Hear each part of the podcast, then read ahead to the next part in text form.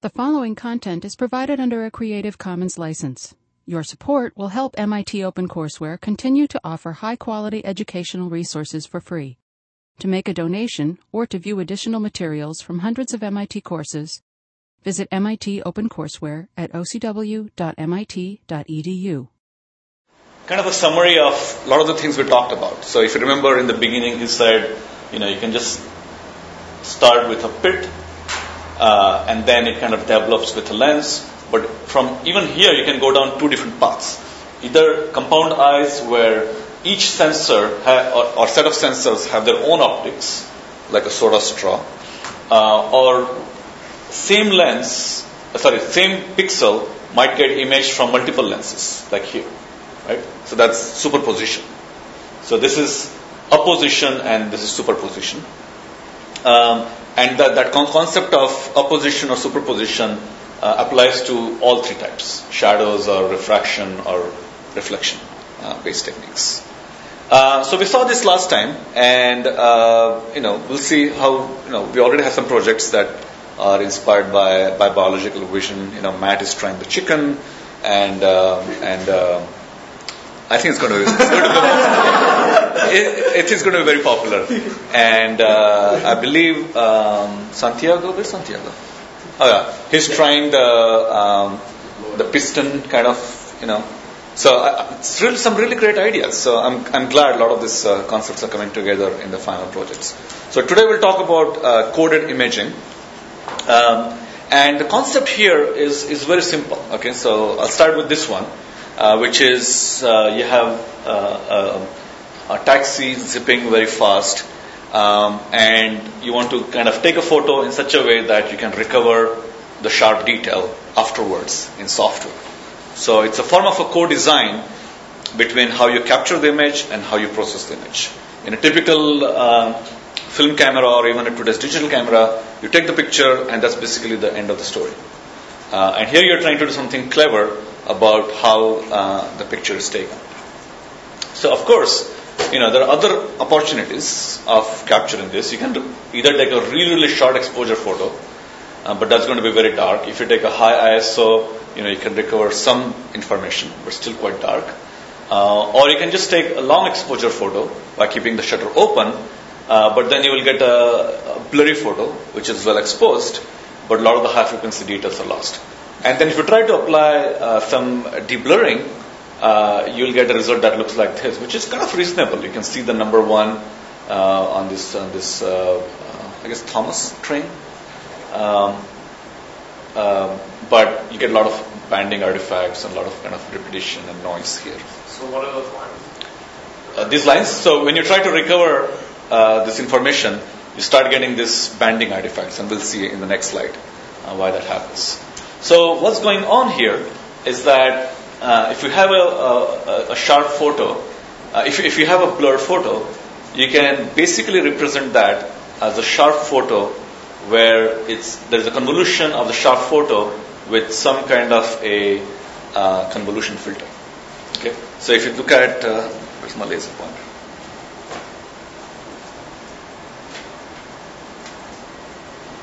Uh, if you look at if you look at this, uh, you know, the tip of uh, letter 1 here, uh, it's been blurred by certain number of pixels in the horizontal direction. And if you keep the shutter open for even longer, it will blur uh, correspondingly longer. So you have basically a 1D convolution that's converting this image into this image. And of course, the goal usually is this is a photo that you capture, and you would like to invert and get back this photo. So one would say, okay, um, this multiple, this convolve with this gives me that. So just deconvolve using the same filter, and maybe you will get that back. That doesn't work because something called division by zero.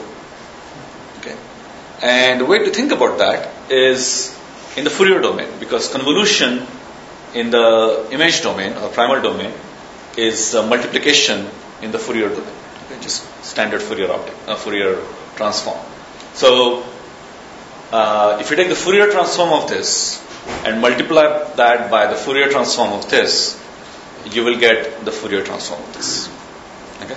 So, so let's say we take this photo, find its Fourier transform here, multiply that by the Fourier transform of uh, a box function, which is a sinc. So what basically that means is that I'm going to take the lowest frequency, multiply by that value. I'm going to take the next frequency, multiply by this value. Next frequency, multiply by this value, and so on. Right? We're just going to multiply each of the frequencies in the image by the amplitude of the Fourier transform of this. Okay? And you can already see that lower frequencies will be preserved, but higher frequencies will be highly attenuated. Okay? But there's also something strange happening. Even some of the lower frequencies are actually being set to zero. Okay? Which means that in this photo, these frequencies are missing altogether. They have been suppressed. So it's not a traditional low pass filter. It's a low pass filter where some of the um, uh, even lower frequencies are also being nullified. Which means that if I uh, try to recover from this photo, this photo, there's no chance because I have already attenuated uh, and, and have lost all those frequencies. So the moment you take the photo, the damage is done. And there's nothing you can do to recover those frequencies because uh, in the Fourier domain, all you have to do is take the Fourier transform of this and divide by the Fourier transform of this, which is this, and it will give you the original photo. Okay? But the Fourier transform has some zeros, so you cannot divide those frequencies by zero and recover uh, an image. So the culprit here is really this box function, which is equivalent to, you know, when you release the shutter, opening the, release uh, yeah, release your uh, shutter button, opening the shutter and keeping it open for exposure duration and closing it. But that's the most natural thing to do. But apparently it's not the most uh, effective. So what if you change that? What if you change that and instead of keeping the shutter open for the entire duration, you open and close it in a carefully chosen binary sequence. Okay? So for some time, the shutter is open, then the shutter is closed. It's open for some time, again it's closed. Here it's closed for quite some time, open for a short time, and so on. So at the end, you still get just one photo. But now something magical has happened. Because, okay, first of all, if you look at this number one, you'll see that it's not the same as before. It has, it seems to have these replicas. Right? Um, and the reason why this is better if you take the Fourier transform of this, it's actually flat, which means it's preserving all the frequencies in the image. So we can be sure that in this photo, all the spatial frequencies, low frequencies, high frequencies, they're all preserved. Of course, they're attenuated. It's not as high as, you know, it's not 1.0. It's reduced. Maybe it's 0.1 or so. So they're all attenuated, but there is still some hope to recover this photo back from this because in the denominator we'll, we will not have zero. Okay. So of course, if you uh, try to implement this mechanically, where you you know open the shutter and then mechanically uh, try to close the shutter, that will be problematic. So what we did was we used uh, an LCD, actually a ferroelectric LCD, that becomes opaque and transparent. And uh, in the old virtual reality screens, or even some of the some of the games, you have these uh, eyeglasses that uh, flicker at, at 60 hertz. So you know for time sequentially, so that you can see the left eye versus right eye. These are the same glasses. Um, and uh, a traditional LCD unfortunately doesn't have a very high, uh, very high contrast, and Simon is uh, discovering that one more time. But the ferroelectric LCDs have a, have a contrast of thousand as to one. So when it's opaque, uh, the amount of light that passes through, as compared to when it's transparent, and the amount of light it passes through, the ratio is one as to thousand. Okay. So when you when you when you turn this uh, ferroelectric off, it's really really opaque. Yeah. What can you just do with high-speed video-ish, or just a sensor that's taking video and put out your frames in the right order? So, so the question was, why not just capture high-speed video and take all these frames, right, and then put them together? The problem is each of the frame will be extremely dark. So you're you're basically adding up a lot of noise. Every frame is dominated by noise. Uh, so when when the when the um, shutter is transparent, light goes through. When the shutter is opaque, light uh, doesn't go through, and that's your 1010 uh, encoding. Um, so again, the idea is very simple. Uh, instead of keeping the shutter open for the entire duration uh, and getting a well-exposed photo, the shutter is open for uh, only half of the time. Yeah, there, there is an issue there. Is uh, I mean the, the support for the, the representation, the Fourier domain of that function that you described there Mhm. is infinite, right? So you're actually truncating this in order to, to make It's it not practical. infinity because you still have some width. I mean, but you have uh, the, the, the you know infinite high frequencies there by the, the sharp transitions, right? Uh, yeah, you can think. I mean, you can think of even this one goes to infinity, but there's hardly any energy left. Yeah. So although it goes to infinity, there's not much energy left. But when you're gonna invert the process, then I, that's why you still not getting the perfect image. You still, you know, have In this lost- case. in, in in this case as well, you still lost some high frequencies, right? So, so you haven't seen the results yet for for this. you, case. you, you show the text. Yes. So this is what it looks in this case. But it's a very controlled experiment uh, in a laboratory. So you take the toy and you move it in a very controlled way, um, and this is what you get, get, in a traditional camera, and this is what you get in a flutter shutter camera. So these are real photos. So And you, yeah, you're right. I mean, you still get some noise. And actually, if you compare this with ground truth, you'll see that it's okay, but it's not perfect. Yeah. So so uh, let's say that you took the zeros from uh, the sinc function, right? Mhm. And you just replace it by something that's pretty close to zero, but not 0 Mhm. Uh, and if you you know invert the process, then From here, this is what you get. that's okay. It's, it's already. This is a deep blurring of this. Okay. Yeah, and that's this loss of these frequencies also shows up as this artifacts um, at regular frequencies, regular uh, intervals. So again, this one this doesn't go to infinity all the way. This, this. It cuts off at corresponding to the width. If the width of this uh, pulse was very short, then yes, it will go very far away. Okay. Yeah. The filter is dependent on distance. The filter is dependent on multiple factors. You know, so if your if your toy is moving or your taxi is moving really slow, then there is no need to. In this case, the sequence of, sequence was about 51, actually 52 entries, 52 vector long. So let's say your exposure time is about uh, 104 milliseconds. Uh, it's open for two milliseconds. Uh, here it's open for four milliseconds, off for two milliseconds, four milliseconds two, maybe it's off for eight milliseconds two, and so on. Yes, but But uh, with with a vector length of 52 uh, this is uh, this filter is in in, in time. in time. And you think about filter on, on space. It corresponds automatically to filter in space. Yes. So they, I, I try to say it's dependent on distance. If you Yeah, the speed you of far away object, then Yes. So so your actual uh, blur in the image may not be exactly 52 pixels. It might be 10 pixels. It could be 100 pixels. So your 52 vector is going to stretch or shrink Yes. based on how fast the object is moving. And you're saying that it also depends on how far the object is in space because faster moving objects. And you mostly have to think about image space motion because the speed in the real world and the distance are uh, they get uh, Yes. you know you, you divide uh, to normalize by the distance. So you only have to worry about the image space distance. Yeah. I, Go ahead. Could you get a uh, similar effect if you had like instead of a coded uh, shutter, a coded flasher? hmm Yeah, exactly.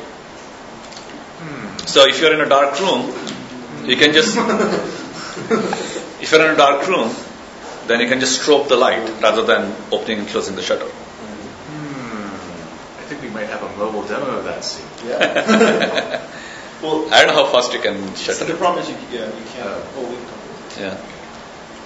Uh, so what are some? Uh, let's let's look at some pictures. Actually. So here is uh, uh, a demo. I think I've shown it to you before. Um, this is on Broadway. You zoom in, try to figure out the car make and the license plate number. What's the license plate number? Four, five, five, four, Eight, five, eight. four, six, five, four, five, something. And the the company? Volkswagen. Are we there? Yeah. You know, so you, you get a reasonable result.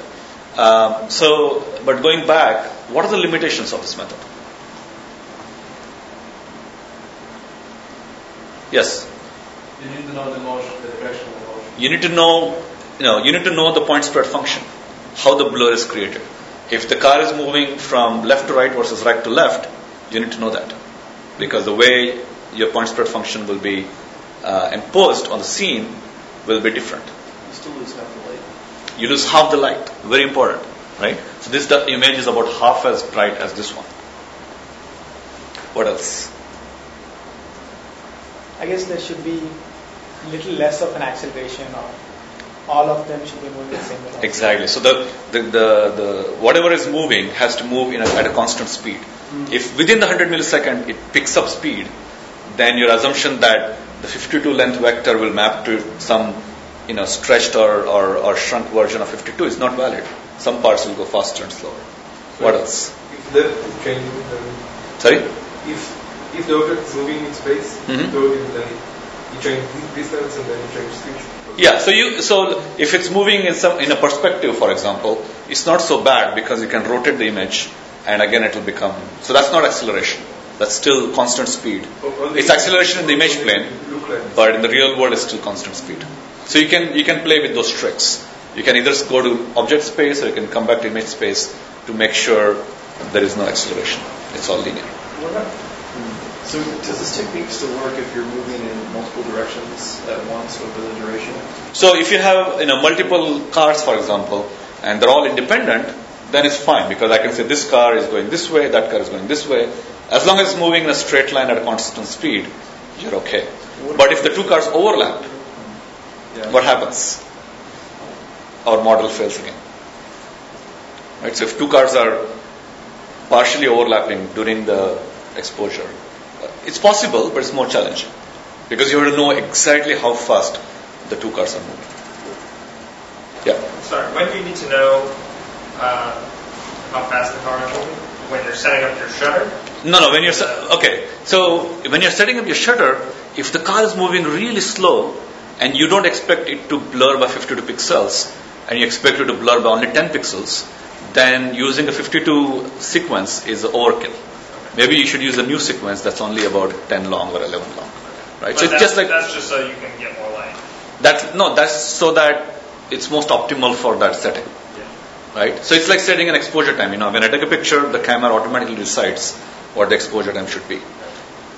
Similarly, you should look at the speed of how things are moving, maybe with an ultrasound Doppler or whatever.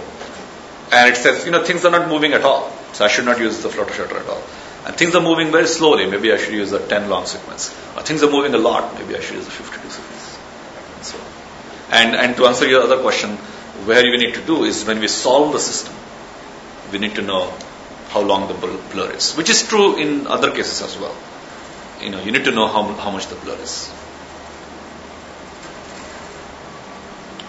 Another major disadvantage is, let's say, uh, you know, I want to take this bottle, and if I just rotate this and motion blur that, it will not work. For any point in the front that you're looking at, it will work. But the point that was in the back, that out of the 52 sequence, maybe for the first 10, it was occluded, and the remaining 42, it was seen. You have to know exactly when, when that point became visible during that 52 window. So, in general, the technique works well when you know kind of things are moving naturally. But if somebody wants to do you know this kind of an experiment, um, or or you know move things behind an occluder and move out, those are very challenging scenarios. So can you combine both uh, horizontal and vertical in the one mask? Uh, vertical horizontal is fine. You can it doesn't matter. It could be moving vertically. You basically your your point spread function, the blur function will be vertical rather than horizontal. Yeah, no, I mean, but if you have a, a combined, you know, motion, you know, vertical and horizontal, you have to encode this in the mask. No, no, no. So let's say there are two cars. One is moving. One diagonally on your image plane, right? That's fine. It, as long as it's in any one direction, it's okay. So let me draw it. But if you take a sharp turn, you pass through, or Yeah, exactly. So you know you have to assume that the point. The basic assumption is that if you take any point in the scene, it's moving in a straight line. That's it. And if you have an object and every point of that object is moving in a straight line, you're okay. It doesn't matter which direction and what speed. So this doesn't help at all with any with image stabilization of somebody holding the camera. It helps as well. So if you have, let's say, you know, you have a camera shake, and I take a picture of a LED, and it creates, you know, some curve like that. Yeah. Because of tension. If I know that curve, maybe I can put a gyro, then I can again figure that out. Okay. So the, the, the, the problem here really is the point spread function or the blur function is very critical. And this is what we're going to study about, you know, half of the class. And the, and the concept is very, very, uh, very interesting because uh, light is linear. So imaging is very linear. What happens to a point happens to rest of the object. Okay? So if I have a car that's moving, and I tell you how exactly one point on that car is behaving in the image, I can tell you automatically how rest of the car is behaving in the image. Right? Because it's going to, all of it is going to have the same spread in the image. So you can either, for, for experiments, you can just put, you know, uh, an LED on the car and see how that LED moves, and that tells you everything about it.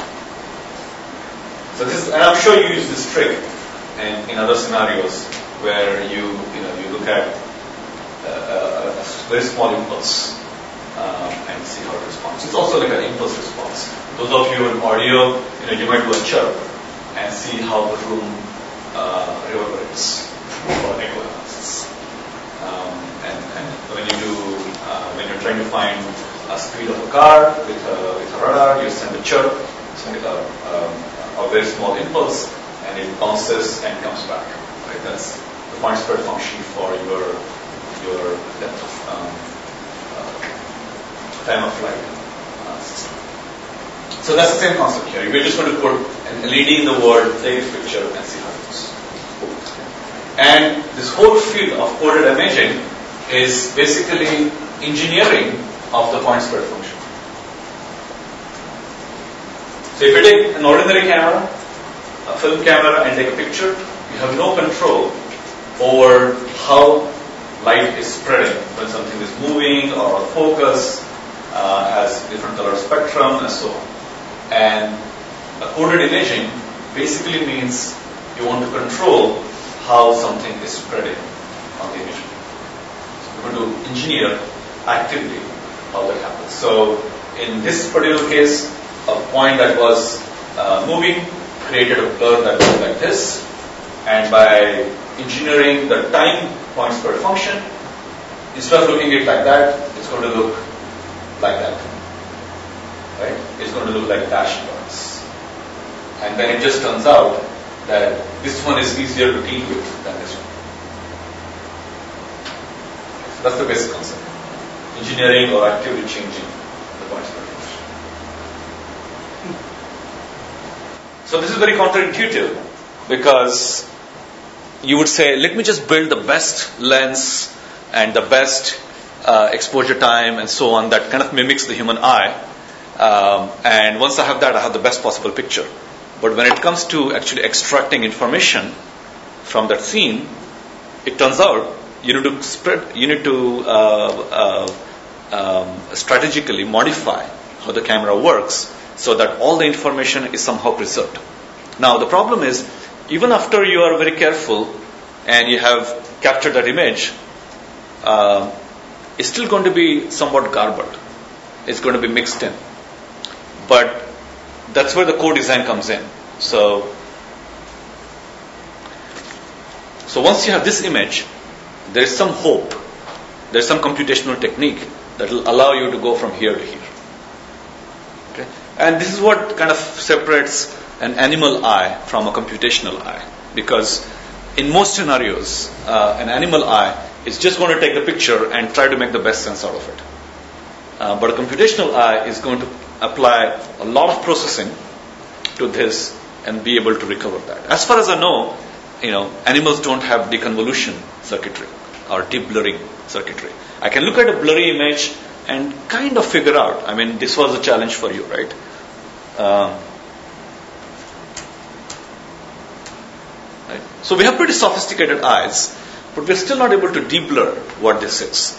You know, if you have some prior knowledge of how the Volkswagen logo looks like, maybe you can say, okay, maybe that was this. But on the other hand, if I give you this, you're immediately willing to believe that this photo is a blurred version of this photo. Right? And so, kind of thinking about that, there's when you go from here to here, information is lost. When you go from here to here, we're trying to recover some information. Right? So going from a sharp photo to a blurred photo is easy for us because we just have to lose some information. We have to imagine what it will look like if some of the information is removed from this image. So, uh, the, the goal of coded imaging is to come up with clever mechanisms so that we can capture light, but not just by converting photons into electrons, but actually modulating those photons, either blocking them or attenuating them or bending them, uh, and so on. So, in that, that's why computational camera is doing the computation not just in silicon, but also in optics. Okay, so uh, so that was you know what we can do to preserve information uh, in case of uh, motion blur, right? And the circuit is very very simple. You just take uh, the hot shoe of the flash, and it triggers when you release the shutter. It triggers the circuit, and then you just cycle through the code that you care about. What can we do for defocus blur? That was for motion blur. What can you do for defocus blur? We again want to engineer the point spread function. Spatial coding. Spatial coding. How would you, how would you apply spatial coding? Coded aperture. So this is coded exposure, coded aperture, very easy. Um, and all you're going to do is put some kind of a code in the aperture of the lens. And this is how actually it started. You know, there's a in, in scientific imaging, especially in astronomy, uh, coded apertures are very well known. And those of you who attended uh, Professor Horn's lecture on Wednesday, that's what he talked about, you know, coded apertures. Uh, so I've been following this for a long, long time, uh, and I thought it must be useful for something in photography. Uh, and so I said, okay, let's let's try to put a coded aperture in, in the in the camera and see if we can deal with, you know, focus and so on. And that was back in 2004. Uh, and we tried it for about six months and it just didn't work. It was really frustrating. Really, really frustrating. Um, and then, you know, one fine day I said, okay, if you can do this in space, I'm sure we can do this in time as well. And so we did this, and this was this worked right away within a couple of weeks. So we went ahead and built this whole system, and you know that was the SIGGRAPH paper. And then we said, okay, let's come back and think about this. What's going on? Why don't we get uh, good results? So it took almost two years to realize that to put this coded aperture uh, in, in a camera, there are only a few places where you can put it to get good results. So out of that came uh, this particular experiment. Uh, so I have a colleague, uh, Jim Kobler at, um, at MGH, and uh, one day he showed me, this is his lens by the way, uh, he, he, was telling me the story that um, he was uh, fishing with his camera and some creature came out of the water, some kind of an alligator, and he lost his balance and uh, you know the, the boat flipped upside down. Somehow he managed to you know flip back in, and the alligator went away. But it completely damaged his camera that was with him, and it just wouldn't work. So he just took out his lens, which is a standard uh, Canon lens, um, and he said, "Let's open it all the way." So you know he ripped open all the all the damaged. Uh, it had all the mud in it, um, and so on. And then he just showed me this this thing as is. Um, and it was very fascinating because uh, this is a standard film lens, uh, which of course can also be used with digital camera. And this is a fixed focal length lens. So it's a 100 millimeter uh, focal length lens. And when you focus with this, uh, it works in very interesting ways. First of all, it doesn't have a single lens element, it has multiple lens elements. So when you change the focus, it has to do some really interesting things. It has to deal with um, uh, chromatic aberration, geometric ab- uh, aberrations such as radial distortion, and so on. So it has to move all these lenses with corresponding ratios. Okay, so I'll pass this around, and you'll see that there are these notches on this lens that are in a parabolic fashion. Okay, so when I rotate this, okay, the internal lenses, the outermost lens and the innermost lens remains at the same place, but all the inner lenses move with some particular ratio. It's amazing the way it, it's, it's, it's structured, right? So the multiple lenses are moving every time I move this, and they're moving because they're guided through these grooves. Okay, but there's one particular location that does not change in this lens, and that's the aperture. Okay, so we said let's let's look at this aperture, and uh, back then it was you know uh, uh, still a reasonable looking lens. So we went in our lab and we cut open all the way, um, and you can start putting new apertures in this plane. So uh, you know you can cut open that particular guy uh, and start putting this aperture. Now it turns out the center of projection of this uh, lens is very carefully designed by camera makers uh, to be in the same plane where you put your aperture. So when you you know when you change your f-stop and decrease it and increase it, it's all happening in the center of projection. Okay, everybody knows center of projection. So when you think about a pinhole camera, you make this very simplistic assumption that there's a pinhole and there's a sensor. And when you put a lens, you know, we assume that the center of the lens is the center of projection. That means all rays can be assumed to go through that point. Okay? When you have a bunch of lenses, like whatever here, where is the center of projection? Is it here or here or here or here? Uh, and of course, there is, you can take a, a collection of these lenses and create one single center of projection for, for, for normal cameras. For, for fisheye lenses, that's not true, but for normal cameras, you have uh, the center of projection where you can conceptually assume that all the rays are going through that point. Okay, so you can replace this whole thing by one single lens in a conceptual form. So finding that uh, plane is actually a tricky problem. Uh, and then in re- retrospect, it's very easy. You know, if the if the lens makers are putting everything there, we should put our coded aperture also in the same plane. So initially we said, oh, let's put it in the front, let's put it in the back. We tried all those things, but that creates blur that's not constant all over the image, and it has a lot of issues. but by placing it over there, it turns out you get the same blur. So what exactly happens? If you take a picture of a point light and everything is in sharp focus, nothing changes. Okay.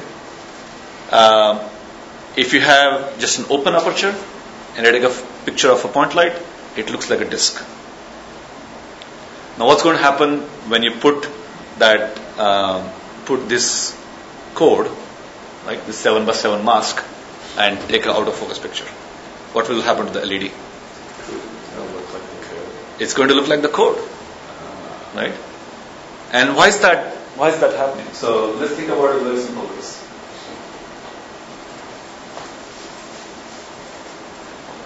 So we have our lens, right? And we have a point light, and we have, we have put some code here. When it's in sharp focus, it doesn't really matter what the code is. Basically, you're blocking about half the light, so the photo will be half as bright. But other than that, it looks like an ordinary photo. Uh, and that's why if you have some dust on your lens and so on, usually it doesn't matter. Unless you have the dust all the way on your front uh, lens because the, the center of projection is over here. So if the dust was over here, nothing will happen. The image will be slightly darker. But if the dust is all the way in the front, then you start seeing this mess. Anyway, so when it's in sharp focus, you just see the point. But let's say now you're out of focus. Here, what will you see? You will see the same exact mask, right? So the ray, this ray comes in, it's blocked. This ray goes in, it goes through. This ray comes in, it's blocked. This ray goes through, and so on. So basically, you'll see the same guy. If you put the put the sensor all the way here, you'll see the whole code. As you start moving away, the code will shrink. And eventually, when you put it here, we get the normal code.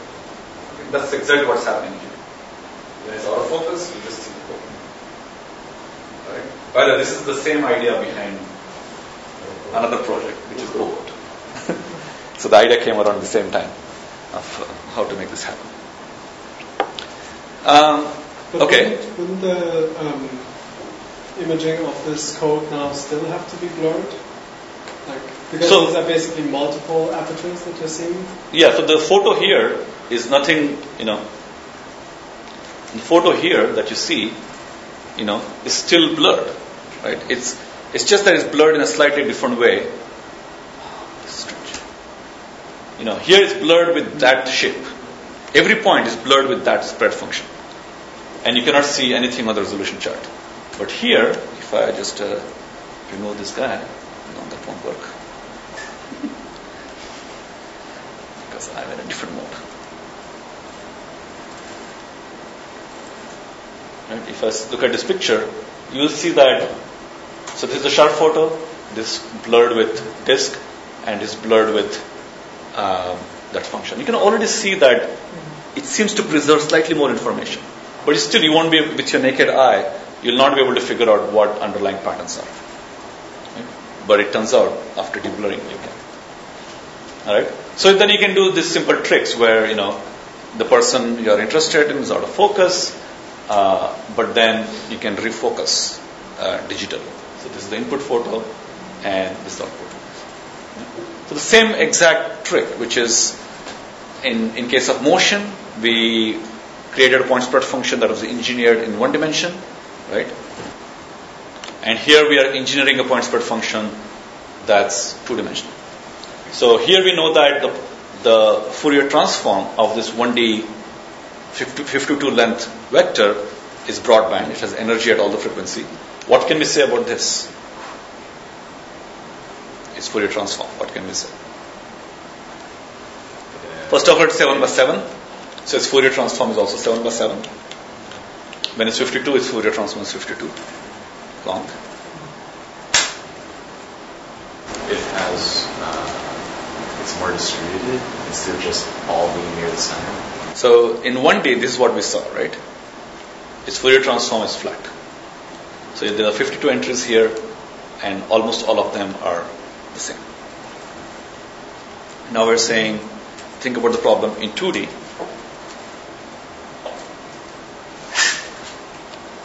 And what's the Fourier transform of this? So first for this one, the Fourier transform is the DC and it's flat. And then if you kind of take that in 2D, right? So I have some code. I'll give you a hint. If I just take a square aperture, like a traditional one, and take its Fourier transform, it will look, so the Fourier transform of this one looks something like this. Right? Earlier. So Fourier transform of this one, if I take the cross section here, it's going to look the same. Same thing here. For a square aperture. And now we're saying for this crossword puzzle shaped pattern, should be easy. Right? It's going to look just like this one.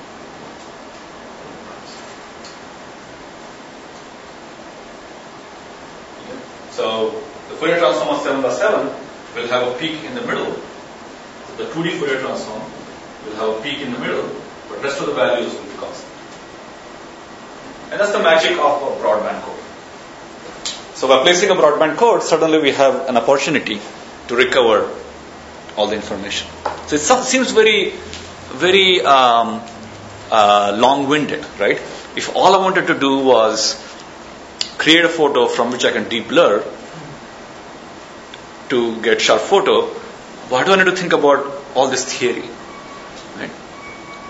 And the reason is, when we think about point spread function, uh, it's just traditional signal processing. It's a convolution and so on, and it's much easier to think about convolution and uh, uh, deconvolution in frequency domain than in, in primal domain. And in communication theory, everything is in frequency domain. Right? We think about carrier frequencies of radio stations in frequencies. We say my FM channel is at 99 megahertz and 100 megahertz and so on. Uh, and we think about guard bands and, and uh, audio bands and everything in, frequency domain. And that's because it's signal processing. It's the same thing that's going on here. Any convolution, deconvolution, much easier to think in frequency domain. although all the analysis in the frequency domain, at the end, the solution is very easy. Just flutter the shutter or just put a coded aperture, you know. Extremely simple solution to, to achieve that. Okay, so those are all good things about uh, coded aperture. Uh, what are some bad things about coded aperture? What are some disadvantages here? It's very similar to the aperture. So half the light, very good. And when that's when, when when you talk to people who build cameras and you tell them, they say, no, no, no, that's not allowed. Losing half the light. Yes. Oh, the bokeh is kind of ugly. The bokeh is ugly. It depends on your. I mean, for for an average consumer, I don't know whether this matters. But you're right. If you're looking at something that's, you know, we have bright lights in the scene at a distance, you know, take out of focus photo, they will all look like this. You could put little Yeah. hearts in it, or like. Right, you know, yeah, I was thinking I mean, that's is totally there possible. ways uh, So, so, so uh, an interesting art A lot of problem is how do you create how do you create a mask Which is both that mathematically visually looks or aesthetic, Yeah. but is mathematically also invertible? yeah. Right. Hmm. Other disadvantages or, or, or challenges? Not really disadvantage. Remember, in the motion case, we had to know how much the motion is. What do we need to know here? How much the blur? How much the blur is, and what is that function of? When it's in plane of focus, it's sharp. Yeah. When it's out of plane of focus, it's blurred. But the size of the blur is dependent on what? The depth. But not just depth, depth from the plane of focus. Right? So that's an extra parameter you have to estimate somehow. Maybe you can use a rangefinder or something like that, or, or just software the methods you can employ. Don't you just try to refer, assume something, try to refer to see if you get contrast? Yeah, Yeah. you could do that. It doesn't work that well, but but you're right. That would be another way to another way to try this. You can like just maximize your like hard edges in the image. Exactly. That's what you would do, like in a light field when we did the refocusing. That's the trick we used, right? We said, okay, let me try to refocus. I don't care about the depth. When it comes into sharp focus, all my, my edges, that must be the right depth. Unfortunately, it doesn't work out in this case. And we won't go into the detail, but the, the main reason is that because it's coded aperture, no matter where you refocus, it still looks like it has very high frequencies. So that makes it challenging. Yes? How did you come up with the pattern? Oh, exactly. So you need to find this 7 by 7 pattern, or in the previous case, the 52 pattern, and you, you know, take a random sequence, take its Fourier transform to see if it's flat. If it's not flat, you go to the next one, So right? this is brute force. There's not like a pretty mathematical So, formula for this. so the initially that's what I did. I said, wow, you know, it can't be that bad. You know, two to the 50. I mean, it's 52 element long, and I know some of them. I only want to take the ones in which about half of them are Ones. ones and half of them are zero. So can't be that bad. So you know, I wrote a MATLAB script, and I said, you know, by the time I come tomorrow morning, I'll find a really good code.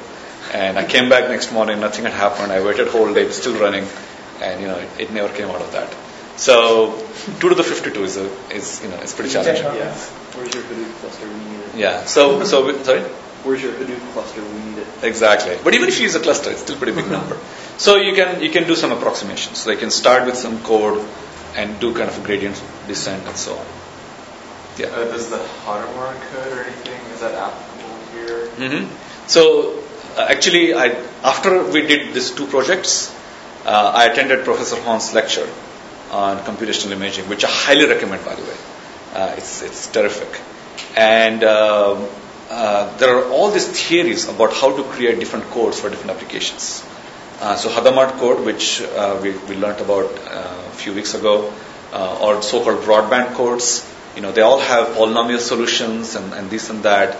There's no good solutions for 2D, but for, for 1D, there's some really good solutions to, to come up with them. And even for 2D, for certain dimensions, they call it 1 mod 4 or 3 mod 4, because prime numbers can be 1 mod 4, or basically when you divide by 4, the, the remainder can be 1 or 3. Uh, and there are certain sequences, there, there are beautiful mathematical properties of which sequences could have broadband properties and which may not. Uh, so it turns out you cannot, there's a little bit of cheating going on here. So you cannot really use the broadband code here either to give you the best result. You can call them broadband because their behavior is broadband, but are traditional codes, co- co- codes called Mura code, M-U-R-A, multiple uniform redundant array. They were invented not very long ago, maybe 20, 30 years ago. Um, and they used in, in, in CDMA and, and many other um, astronomical uh, imaging applications. And they have similar properties of being, if you take its frequency transform, it's, it's broadband. The problem is uh, in many of those uh, example, many of those applications, uh, your convolution is actually circular. So you apply the filter, and then when you go off the edge, you apply the filter to the beginning of the signal. Okay. Uh, this particular filter is actually not circular, but it's linear. So when you you apply the filter here, when you start applying the filter at the end of the image, you don't go back to the front of the image, right? Because clearly, if I put an LED here, and you, get out of focus, if I put an LED here, you'll only get half of that. The rest of the half is just blocked. It's not going to magically appear over here. So that's the difference between linear convolution and circular convolution. It turns out for circular convolution, the match is very clean and beautiful and you know this Mura codes work.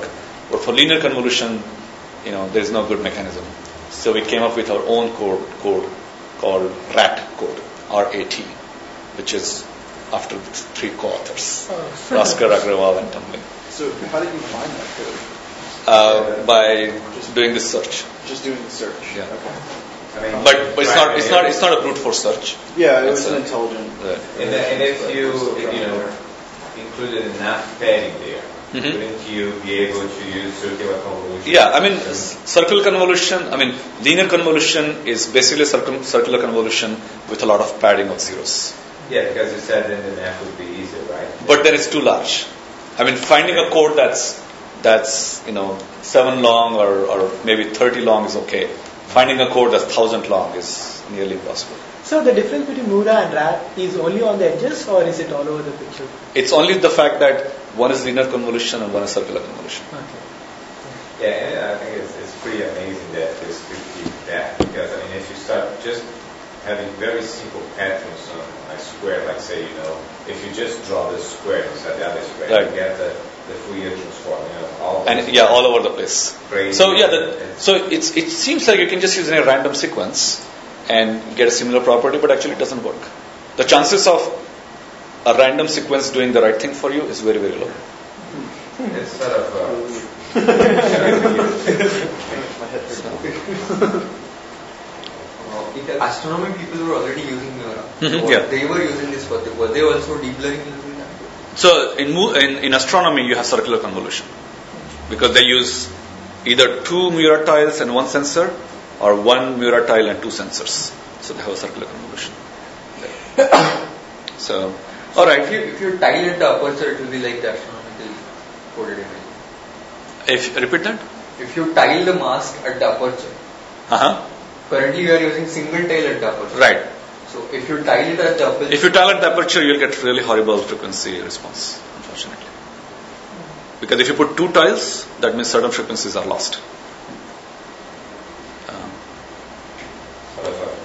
impressive. I mean, it's saying there, if I'm, if I'm understanding this right, I mean, basically by taking the DC coefficient, mm-hmm. you're reconstructing almost everything. no, no, no, not DC coefficient. Because if you look here, all the high spatial, I mean, the whole image is not one value. Yeah, but, but, but look at that. That's the, the, you know the spectrum of your of your right. No, but there is a non-zero value at other frequencies. Yeah, yeah, I feel. But I mean, it, you know. You no, no, that's very important. That, but but taking that, you could get a very good approximation. Yeah, but if you you know to a naive uh, naive consumer, this photo, and so look at this part, okay. This photo and this photo looks almost the same, right? And remember, in this photo, many of those frequencies are lost, right? Uh, and in this photo, those frequencies are not lost because all the frequencies are preserved. Uh, but that's because our eye is not very good at thinking about what the original image could be, given either this one or the previous one, right? So, given this, I can challenge you, you know, that you'll not be able to predict that it has all this structure. From here. You cannot predict that you have all the structure. So how would you describe, I mean, the mask as if basically you spread the energy, you know, sort of uh, over many frequencies, but you know very small uh, coefficients. Is that is that Exactly. It's, it's about, depending on the code, it's about one tenth or one twentieth of the original power of that frequency. So you get significant attenuation. So you know the results are not perfect, right? If you if you look here, right, it's not it's not perfect results, whether it's here or or here, right? Look at this. You know, it's I wouldn't call it photographic quality Yeah, yet. but- yeah, no. But if you apply very simple, by the way, these are raw results. There is no median filtering or smoothing or anything. It's just pure AX equals B, X equals A backslash B. Yeah, but, but just the fact that you know the math, that math gives you is- Yeah, it's it's fun, right? It's it's it's what's amazing about coded imaging is that the math is elegant and beautiful and sometimes complicated, but the implementation is very easy. At the end, all I have to do is put this code or shutter it, and very easy to explain. Uh, my previous boss used to say the best ideas are the ones that are easy to explain but difficult to conceive. Um, all right, so let's uh, move on. Uh, okay, let, let me finish this one. So this is just one way of. We, we only saw two ways of engineering the point spread function. One in motion, and one in focus. Right? But there are many others. We, some, we saw some of them uh, over the course of the semester, where um, you know you can put, for example, a special filter uh, in the lens so that you get blur that's independent of depth. Ramesh, let me ask you one more question. Yes, go ahead. Say you, you had this binary mask, right? Mhm. What if the mask was not binary? If, if you have some attenuation by the border so that you could sort of approximate something wiggling or stuff. Right. So what would happen? So th- that's a very good question. So let's see, let me get this up first. Okay. So uh, if the function was Gradient based.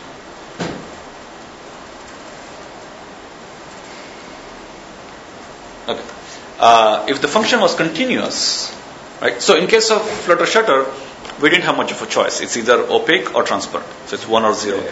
But in case of uh, uh, aperture, yes, you know, it's, it doesn't have to be opaque or transparent. It could be uh, uh, continuous valued. And um, initially, actually, I and my co-author Amit Agrawal, very smart guy, we always had these arguments about, you know, maybe continuous is better, maybe binary is better, and he continued to believe that continuous is better. Uh, but it turns out, and we still don't agree with this, by the way, uh, and you know nobody has written this down. Uh, it turns out that for any continuous code, there is a corresponding binary code that will do an equally good job so far. Um, and that's because um, in a binary code you get to play with the phase function. I won't go into the detail, but because here we are only showing you the amplitude of the Fourier transform, but not the phase. So you get that extra degree of freedom to play with. So if you play with the right phase, then it turns out you can always have a binary function. Mike? Has anyone tried to combine the um, coded aperture and coded exposure? That's a great idea. Um, people talk about it, but um, nobody has done it. It's just one of those things. um, it's just one of those things. And you know, it's like we are sick of it, so we don't want to do it. But, uh, but I think it's worth worth trying. Uh, and and because those are orthogonal, motion blur. So here's here's a great uh, thought experiment, right?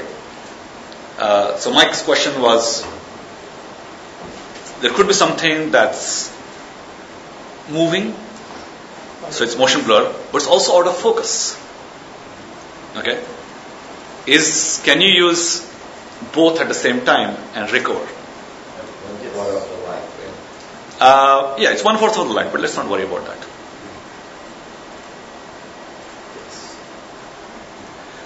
Okay, expand. They're orthogonal technologies, Yeah. basically. So Exactly. combine them. So it's amazing because motion is time and defocus is space. They're completely orthogonal.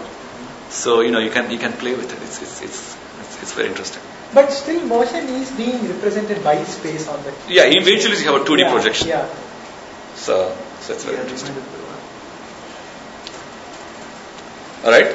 So um, the point spread function, uh, you know, although I and my team were the first one to do that in kind of a graphics vision domain, people have been trying to do that since mid 90s in imaging. And there was a very classic paper by uh, Cathey and Dowski and others for so-called wavefront coding. And a lot of it is actually being used in cell phone cameras. Uh, and what they do is they put this phase mask uh, between the object, I mean, on near the lens, so that, and we saw this in the beginning of the class, so that the image does not come into sharp focus ever. Instead of that, it it feels it's like a set of straws. Imagine these are all straws that are coming in, and you just twist them. Okay, so the top one kind of goes at the top, uh, sorry, at the bottom. The bottom one goes at the top. And when you when you think about the the, the cross section of all the straws, it's kind of cylindrical when they all come together. Okay, so I'm going to take all these straws or maybe strings if you want to think about it, and I'm going to twist them so that they remain cylindrical. So if I put my sensor here, if the image is out of focus by this width, if I put the sensor here, it's still out of focus but by the same width. So no matter where you are, the image is out of focus but by the same amount. Okay, and you say, well, what's what's good about that? You know, it's always out of focus. But turns out the wavefront coding, as they call it, but you can think of this. Now we know what light field. So you know, this is just a, a, a unique light field of the scene.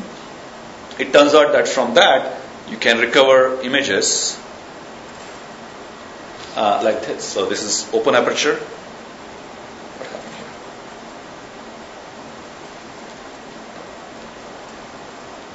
I'm sorry, I don't have a picture, but we discussed it in the class. So I hope you remember that. I missed that picture. We saw this right in the very first class, by the way. Um, and the benefit of that, it turns out, is that it preserves the spatial frequencies and it has the benefit that no matter which depth you are at, you have the same defocus blur. So the disadvantage of coded aperture was that you need to know what the depth was to be able to deblur.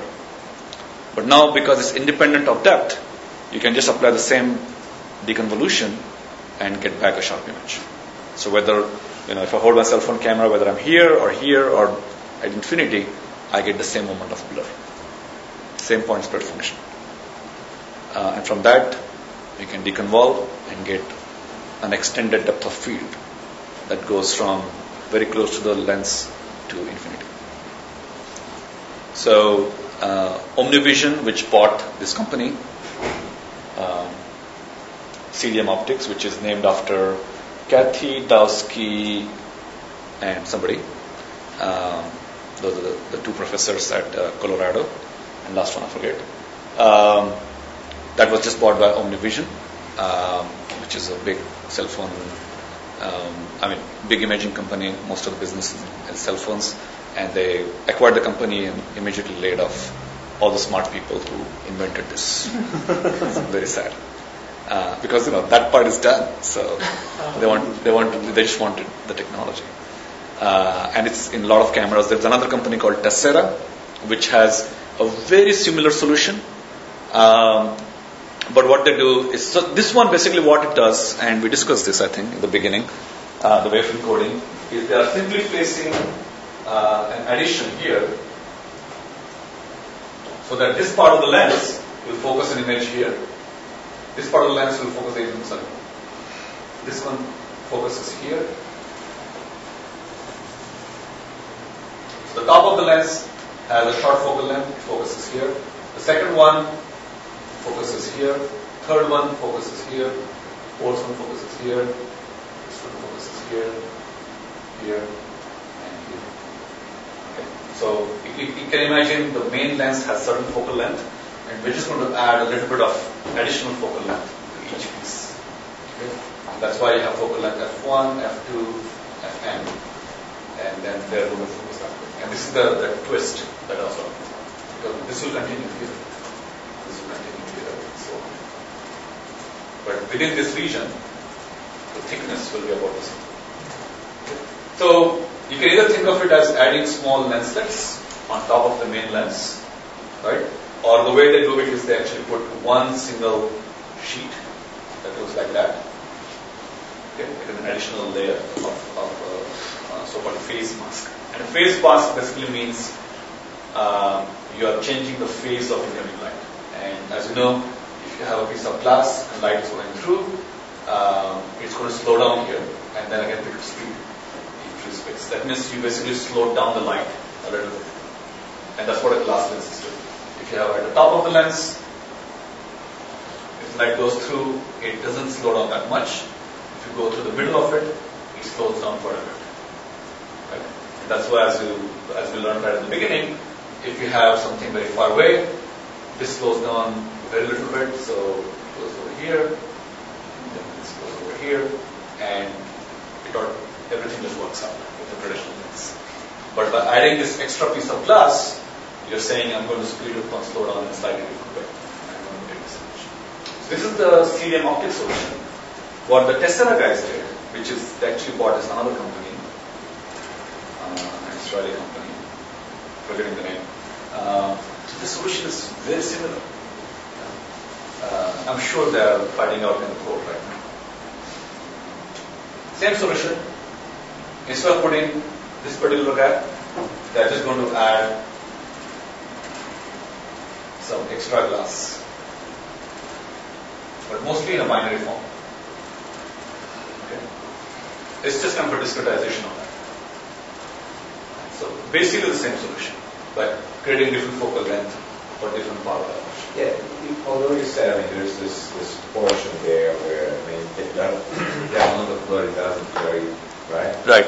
But uh, what is being blurred at each pixel varies. Uh, independent of the depth, you get the same blur.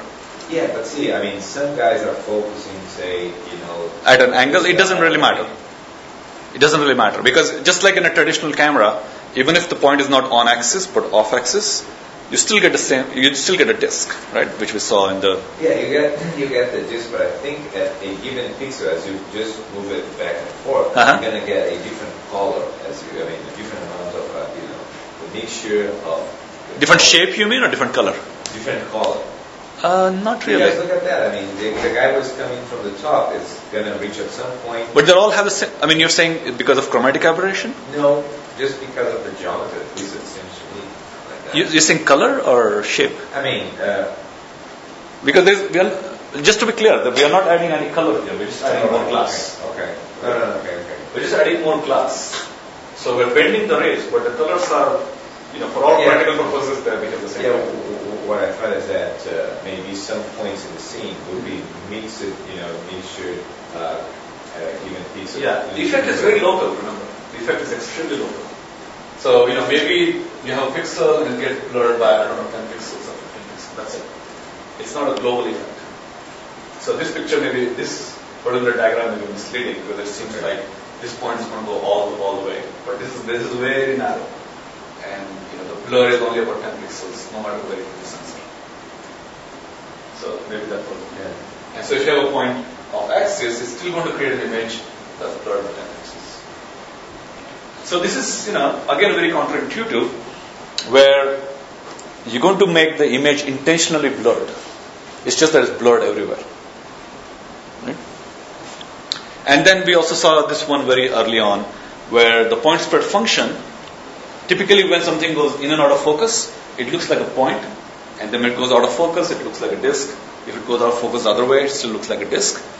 But this group at uh, again at Colorado have when you see sharp focus, you see two dots for similarity, and as you go in and out of focus, the, the two dots rotate. So they call it rotating point spread function. Is this the same group that developed the wavefront? Uh, it's not the same group, but same university and the same neighborhood. What was their reasoning for developing the rotating uh, point spread function? Uh, Doug's question is, what's the benefit of this? Does eye tracking do it? he would have used it by now. Yeah. What's the benefit of this strange point spread function? I mean, you know if you're out of focus in which direction Yeah. Yeah, from the focal point. that's one. And you know your distance. But do you know how by how much? Yeah, you know by how much because Because it's an angle. the. So the goal here was no matter where you are, your point spread function is the same. The goal here is exactly opposite. If you go slightly out of focus, you get a very different point spread function. So this one they use in microscopy uh, with fluorescent dye. So when you're looking with microscope, depending on what the depth of your uh, of your tagged particle is, the point spread function will look very different. So you can estimate the depth directly looking at the orientation of those two dots. So that's that's very very interesting. But uh, can that guy keep going all the way and then at some point you can... No, it doesn't work. It, after some point, they stay the same. Okay. They, they, it, this is only in the in the sweet region.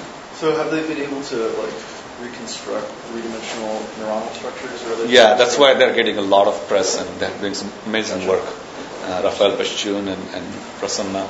So they have a lot of collaborations and now they're able to uh, measure the z dimension uh, down to about 10 nanometers. The XY still remains, you know, traditional microscope, one micron, half micron, but the z dimension is 10 nanometers. It's very new. They're still working on a lot of these concepts. Okay, so let's very briefly look at uh, compressive sensing because uh, something you should be familiar with.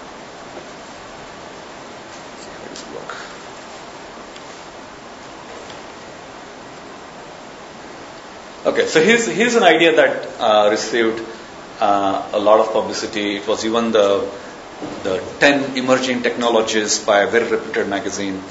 Um, I hope you don't believe any of those things.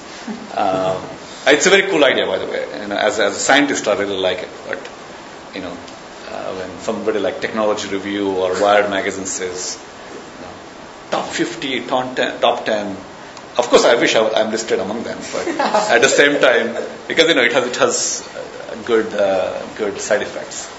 But anyway, this single pixel camera was listed as one of the big things in 2005 uh, by Technology Review, which a magazine I really like, by the way.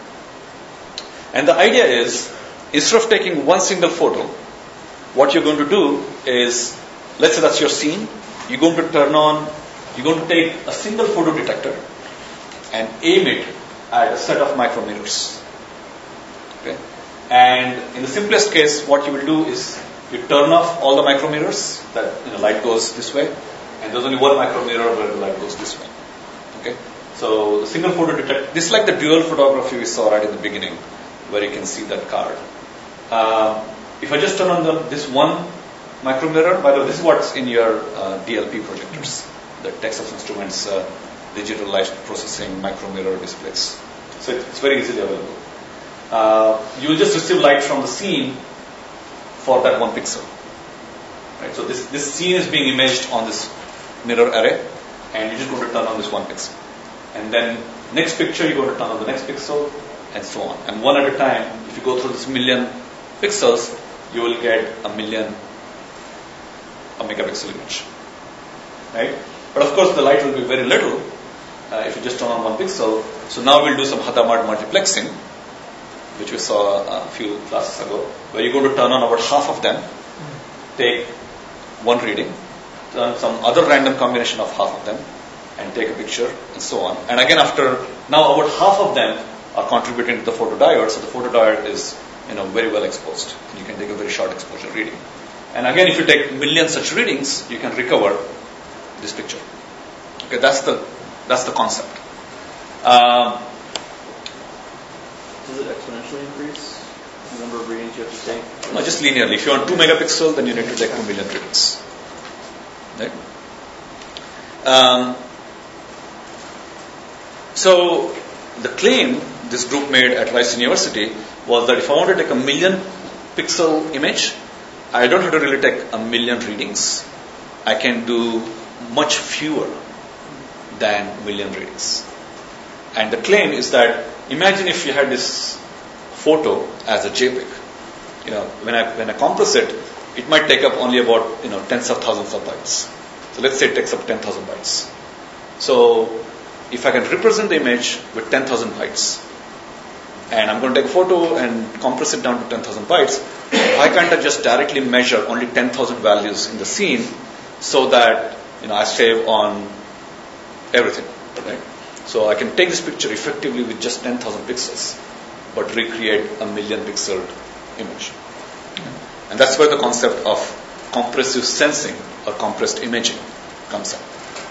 You want to take something that is much higher resolution but recover it in a compressed way, where instead of taking the picture with a hardware and compressing in software, you're going to compress it while sensing.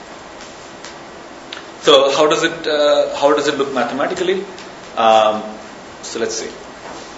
Um, let's see if there's an easy way to explain this short on time. So you know that's the trick we're going to do. You know we're going to take about half the pixel and you know measure the intensity and so on. So those are our measurements. So our unknown image is x, and we're going to take a lot of these projections. This is the Hadamard matrix for those of you familiar and these are our measurements. So we're going to say, given these measurements, I'm going to recover my original image. Okay. Now, uh, when you think about a, um, a natural image, uh, the claim is that if you just use uh, DCT, some Fourier coefficients, then you can compress the image and represent them with uh, very few bytes, only 10,000 bytes uh, for a megapixel. So Let's say your Fourier coefficients are here, and this is your image. That means that if I just put a Fourier transform here, then I can convert the coefficients into the image, right? And the the number of values we require to represent an image are much fewer than the million values we require here. So we have million values here, but only about 10,000 values here. Okay? And the claim is that by using this understanding that my image can be represented in some transform basis, in this case Fourier basis, using very few coefficients, can be exploited while I'm sensing. Okay, this is your optics. This is your math.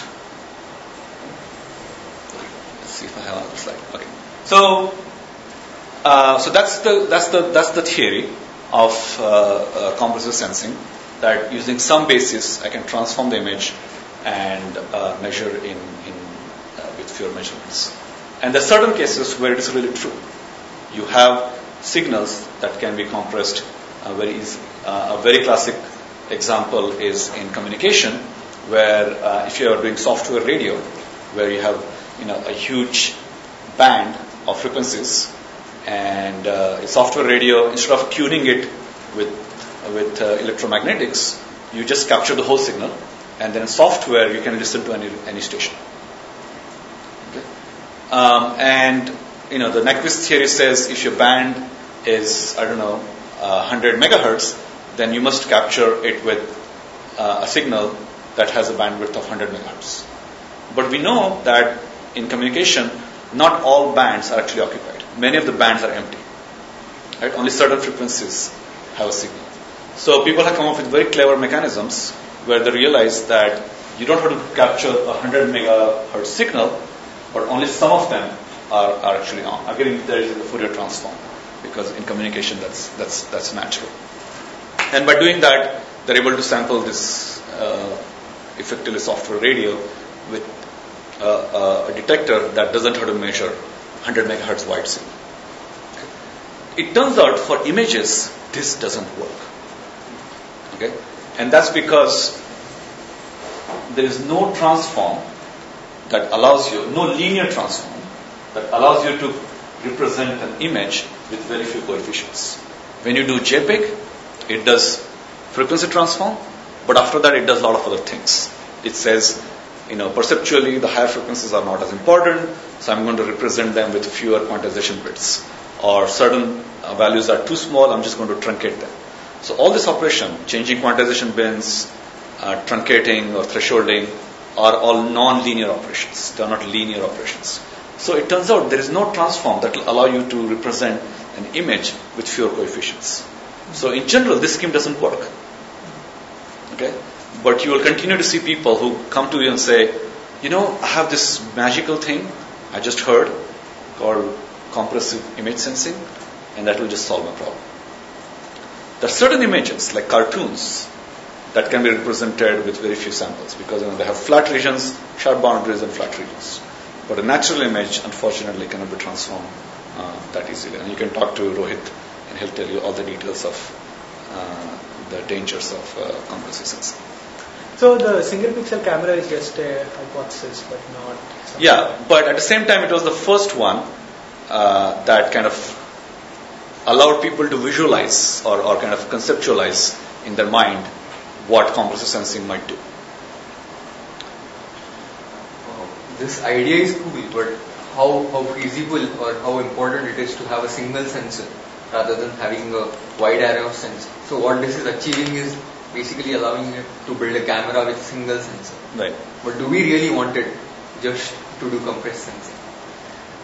I mean, from a scientific point of view, if somebody can build this and show that you can take fewer measurements and, and recover the image, that's a breakthrough. Um, how you use it, I agree with you that you know, in terms of practical implementation, maybe this is the best application, maybe it's not, uh, and, and so on. But that's kind of a kind of business reason. Will this be faster than uh, an array of sensors? Again, in terms of in, in practice, you know, both of you are right. There are very few benefits. Um, but there are, if you, if you just have compressive sensing, you realize it's a, it's a it's a very very active field. So, um, again, maybe on a, on a different tangent on compressed sensing. Right. Um, what uh, what are the features?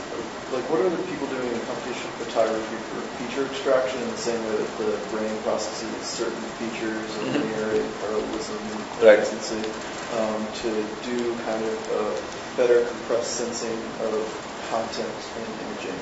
Um, I mean, compressing an image or sensing with fewer samples. Sensing with fewer samples. Yeah, so so that all kind of gets clubbed into this concept of compressive sensing. And um, you know, if you think about V1 and V2, V2 and visual processing, there's a lot of work that has been done over the last 30 years. There's you know good work at, at CSAIL as well. Um, but that's purely software. Right. And maybe you're asking, you know, can we use Well, can we use sensing a lot of mechanisms that are similar to our brain, Yeah. so that we don't, you know, You don't have to do it in software. Exactly. You know, the, the secret of success for film or film photography is that if somebody had you know given you this problem, you know, before the invention of film, that there is a scene and I want to give you a sensation of the same scene time shifted or space shifted. You know, there's so many ways you can solve that problem. You know, you can start with the start with you know a reproduction of a photo, or you can tap into V or Retina. You can tap into V1, V2. You can interface that at any point in the pipeline for you know human vision. But the simplest solution is to just create that photo on a, a passive surface and let the brain do that processing all over again. Right? And so it's like a simple impedance match. If I can see the scene and understand it, I can just represent that as is and let it go through. And this is how we have been treating photography all this time. It's a record of visual experience, which is great for humans, but it's not so great for computers. Because computers don't understand any of that. And what you're saying is, you know, what computers care about are all these high-level features. And that's why we're going back to the drawing board and saying, you know, let's build cameras that are not mimicking human eye, but actually extracting more information, like depth edges that we did with multi-flash camera, or uh, additional information with light-field cameras or multispectral cameras and so on.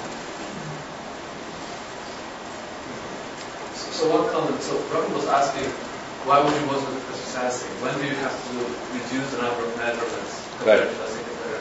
And I think one of the prominent, or like one of the prominent applications of sensing, I don't know, it's debatable whether it's really better or not, is for tomography. Right? When you Tomography, yeah. yeah, when you have to recover the, the scan, you want to take as few measurements as possible. So if you can reduce that, then you can compressive fix. Right? That's one of the prominent applications of that. Right. This one pixel camera really is just uh, But but the benefit of tomography, which we studied in the last couple of lectures, is it's a very high dimensional signal. Yeah. And so, in a, usually in a high dimensional signal, there's a lot of sparsity. There are only few places. If you think about, you know, taking a CAT scan of your body, you know, there are only like four or five types of materials. There is muscle, there is, you know, blood, whatever. There are only five or six things. So it's very, it's like a cartoon. Basically. Exactly. In fact, this is interesting because the test, It's a 3D cartoon. Right, if you look at it, it looks just like a cartoon. There are some white spots, some black spots, and, and, and sharp. Exactly. And that's why compressive sensing works very well there. Uh, so is compressive sensing used in anything commercially currently? a lot of people are getting grants. Is that a commercial enough reason? No. But it's close. also, I If you put, put those two words, your chances improve by So, 50%. I was thinking of this interesting problem that kind of, I guess, extends about what you guys are talking about. So, compressive sensing allows you to take less measurements, but the problem is you need to actually have more information about the scene before you take the measurement, which is another measurement. So actually, uh, to clarify, the measurements are done in a non-adaptive manner. So you don't have to know anything about the scene to do these measurements. That's actually one power of. Well, I mean, if you want it to actually succeed. But when you reconstruct, you have to know something about the scene. You have to know in which transform basis it's actually sparse. So is it sparse when you take a Fourier transform? Is it sparse when you take a wavelet transform? It's sparse when you take gradients. Like in terms of cartoons, it's just gradients. So you have to know that when you do reconstruction. But advantage is at the time of capture, I just use this random basis or Hadamard basis. It, I mean, kind of a modified Hadamard basis. I can just go ahead and sample it, and in software, in reconstruction, I have to worry about some prior information about the scene, which is which is great.